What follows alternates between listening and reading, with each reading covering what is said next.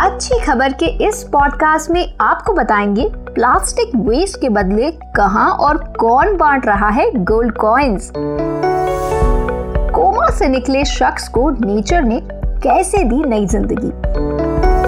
और Indian art का बेजोड़ नमूना कहे जाने वाले एंटीक्स जो कि चोरी हुए थे, अब वापस देश कैसे लौट रहे हैं?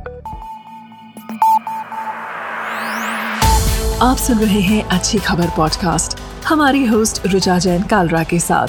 देश और दुनिया से जुड़ी पॉजिटिव खबरों को सुनने के लिए अच्छी खबर पॉडकास्ट को फॉलो करना ना भूलें। अपॉड वन प्रोडक्शन तो सबसे पहले एक शानदार इनोवेशन की खबर, जहाँ प्लास्टिक वेस्ट के बदले एक गाँव में मिल रहे हैं गोल्ड कॉइन हैरत पे पड़ गए ना आप। ये कमाल हो रहा है इंडिया में। और इंडिया के जन्नत की तरह खूबसूरत कहे जाने वाले कश्मीर में। कश्मीर के अनंतनाग ज़िले के सादेवारा गाँव में ये इनोवेटिव स्कीम शुरू की गई। गाँव को प्लास्टिक फ्री बनाने के लिए। अब सवाल ये उठता है कि कितने प्लास्टिक वेस्ट पर मिल रहा है गोल्ड कॉइन तो जवाब है कि 20 क्विंटल प्लास्टिक के कचरे के बदले यहाँ एक सोने का सिक्का मिल रहा है। ये स्कीम ब्रेन चाइल्ड है पेशे से वकील और सादीवारा गाँव के सरपंच फारूक अहमद गनाई की। उनकी शुरू की गई इस स्कीम को लोगों ने हाथों हाथ लिया है। इस कदम से कश्मीर घाटी में सभी के लिए एक इंस्पिरेशन बन गए हैं। अभियान शुरू होने के महज पंद्रह दिनों के अंदर पूरे सादीवारा गाँव को प्लास्टिक फ्री घोषित कर दिया गया। इस अभियान को काफ़ी पॉपुलैरिटी मिली है और सभी ने इसे सराहा है। यहाँ तक कि कश्मीर की दूसरी पंचायतें भी अब इसे अपना रही हैं। सादीवारा वो गाँव है जहाँ सड़कों और गलियों में प्लास्टिक के ढेर फेंकी मिलते थे, लेकिन अब सड़कें पूरी तरह से साफ़ हैं और जो प्लास्टिक जमा होता है, उसे पंचायत के सदस्यों को सौंप दिया जाता है। ये गाँव अन्य सभी गाँवों के लिए एक मिसाल कायम कर रहा है और सरकार भी इस मॉडल को दूसरी जगहों पर दोहराने की कोशिश कर रही है। जनवरी महीने में सादीवारा को प्रशासन ने ऑफिशियली प्लास्टिक फ्री घोषित कर दिया और सादीवारा ऐसा करने वाला कश्मीर का पहला गाँव है। ये स्कीम लोगों को साफ़ सफ़ाई और कचरे के खिलाफ मुहिम में जोड़ने की एक शानदार मिसाल है। कोमा से बाहर आना अपने आप में किसी करिश्मे से कम नहीं। आज बात एक ऐसे शख्स की जिसने एक्सीडेंट के बाद कोमा से बाहर आने पर कुछ ऐसा किया जिससे वे लोगों के लिए इंस्पिरेशन बन चुके हैं। हम बात कर रहे हैं डॉक्टर दीपक रमेश गौड़ की, जिन्होंने अपनी ज़िंदगी में कई दुश्वारियाँ झेली। लेकिन इनसे लड़कर आगे बढ़ना किसे कहते हैं, कोई इनसे सीखे। बचपन में चेहरा जल जाने पर काफ़ी समय तक दाग धब्बों के चलते ताने सुने। निश्चय कर लिया कि खुद को इतना बड़ा बनाएँगे कि दुनिया इनकी मिसाल दे। आज कुछ वही हो रहा है। कॉरपोरेट करियर में कामयाबी के बीच दीपक बहुत साल पहले एक बड़े हादसे का शिकार हो गए, जिसके चलते वो कोमा में पहुँच गए। इस हादसे के चलते उनकी आँखों की रोशनी पर भी असर पड़ा। सेहत बिगड़ी और वो दूसरों पर निर्भर हो गए, लेकिन दीपक ने हार नहीं मानी। एक दिन बाहर बैठे बैठे एक पेड़ ने उन्हें काफ़ी इंस्पायर किया।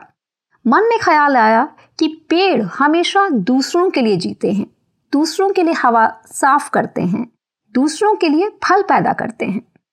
ऐसे में ज़िंदगी में पेड़ लगाने को ही अपना मिशन बना लिया और इसमें इंडिया के पूर्व राष्ट्रपति doctor A P J Abdul Kalam ने दीपक को काफ़ी प्रभावित और प्रोत्साहित किया। दीपक गौर ने कलाम साहब को एक पेड़ भी गिफ्ट किया और इसके बाद एक एक कर उन्होंने सात सीरीज़ शुरू की, जिसमें अलग अलग मौकों पर पेड़ पौधों को गिफ्ट करने की शुरुआत की। नौ साल पहले 15 अगस्त 2014 को फ्रीडम सीरीज़ लॉन्च की दीपक ने, जिसके तहत उन्होंने लोगों को मातृभूमि को पौधे लगाकर गिफ्ट देने के लिए बुलाया।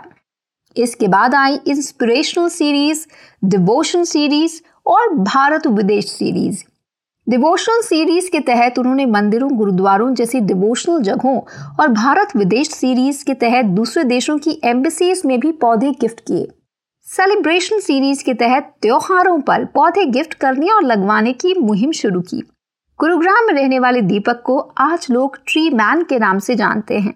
उन्होंने लिमका बुक ऑफ़ रिकॉर्ड्स में कई बार अपना नाम दर्ज किया है और आज की तारीख में 10 लाख से ज़्यादा पेड़ पौधे लगा चुके हैं। दीपक इस बात की मिसाल हैं कि आप चाहें तो किसी भी मुश्किल से निकलकर अपनी ज़िंदगी को नई दिशा दे सकते हैं। और अब खास खबर न्यूयॉर्क से, जहाँ इंडियन आर्ट का बेजोड़ नमूना कही जाने वाली पंद्रह एंटीक मूर्तियाँ और कलाकृतियाँ भारत लौटने जा रही हैं।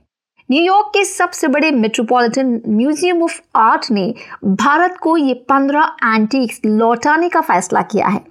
इनमें से एक एंटीक का नाम है अप्सरा, जिसकी कीमत एक मिलियन डॉलर से ज़्यादा है।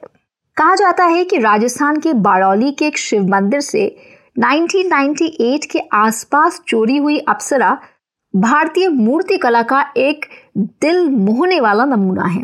इस मूर्ति की जाँच के लिए एएसआई यानी आर्कियोलॉजिकल सर्वे ऑफ़ इंडिया के एक्सपर्ट्स अब न्यूयॉर्क जाएँगे और इसे भारत लेकर आएँगे बारौली के इसी शिव मंदिर से चोरी हुई और लंदन की म्यूज़ियम में रखी नटराज की मूर्ति भी जल्द ही इंडिया लौटने जा रही है कल्चर मिनिस्ट्री के मुताबिक, साल 2014 से 2017 तक 27 बेशकीमती धरोहरें इंडिया वापस लाई गईं। इनमें सबसे ज़्यादा 11 मूर्तियाँ तमिलनाडु से हैं। इसके अलावा दूसरी ऐतिहासिक मूर्तियों में अमेरिका से लाई गई सैंडस्टोन से बनाई गई ब्रह्मा ब्रह्माणी, दुर्गा, नाचते हुए नटराज और मेटल से बनी बाहुबली की मूर्ति शामिल है। ऑस्ट्रेलिया से बुद्ध और कनाडा से पैरट लेडी भी वापस लाए गए हैं।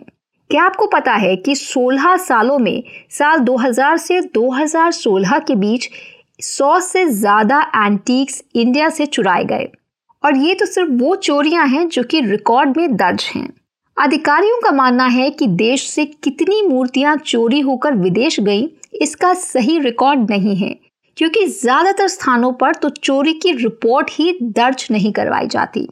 अप्सरा और नटराज की तरह बहुत ही रेयर पहली सेंचुरी बीसी की बंगाल में बनी यक्ष की मूर्ति भी इंडिया लौट रही है। ये सभी मूर्तियाँ और एंटीक्स भारत से चुराकर अमेरिका में बेचे गए। कुल मिलाकर करीब 10 करोड़ रुपए की एंटीक्स जल्द इंडिया लौटने वाले हैं। है ना अच्छी खबर? अगर आपको ये पॉडकास्ट अच्छा लगा हो तो इसे ज़रूर शेयर करें और हमें लगातार सोशल मीडिया पर फॉलो करें।